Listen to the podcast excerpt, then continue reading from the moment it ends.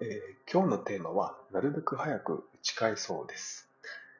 いかがお過ごしでしょうか？ガクです、えー特にですね、お客様からの問い合わせ、えー社内の電話、で、メールの連絡など、自分がボールを持つことは多い方でしょうか？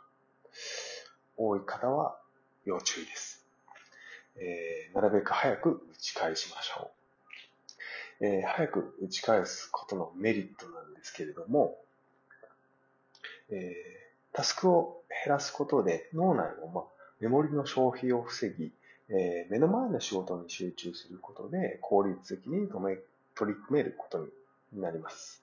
えーデメリットは、えーすぐに、まあ、打ち返せる案件のみが、まあ、対象になることです。まあ、例えば、えー資料作成や内容が全然わからない案件、えー社内相談や調査が必要な場合、えーまあ、これ一時的な打ち返ししかできない。つまり、まあ、わかりましたとか、あ調査しますなどの返信ですね。なので、えーまあ、それは一時的な返信しかできないんですけども、それでもまず、まあ、返信はしておきましょう。えー最後に、えーまとめていきます。えーまあ、なるべく早く打ち返すことで、えータスクを減らして、目の前に仕事に集中することで、まあ、効率的にできるよというお話でした。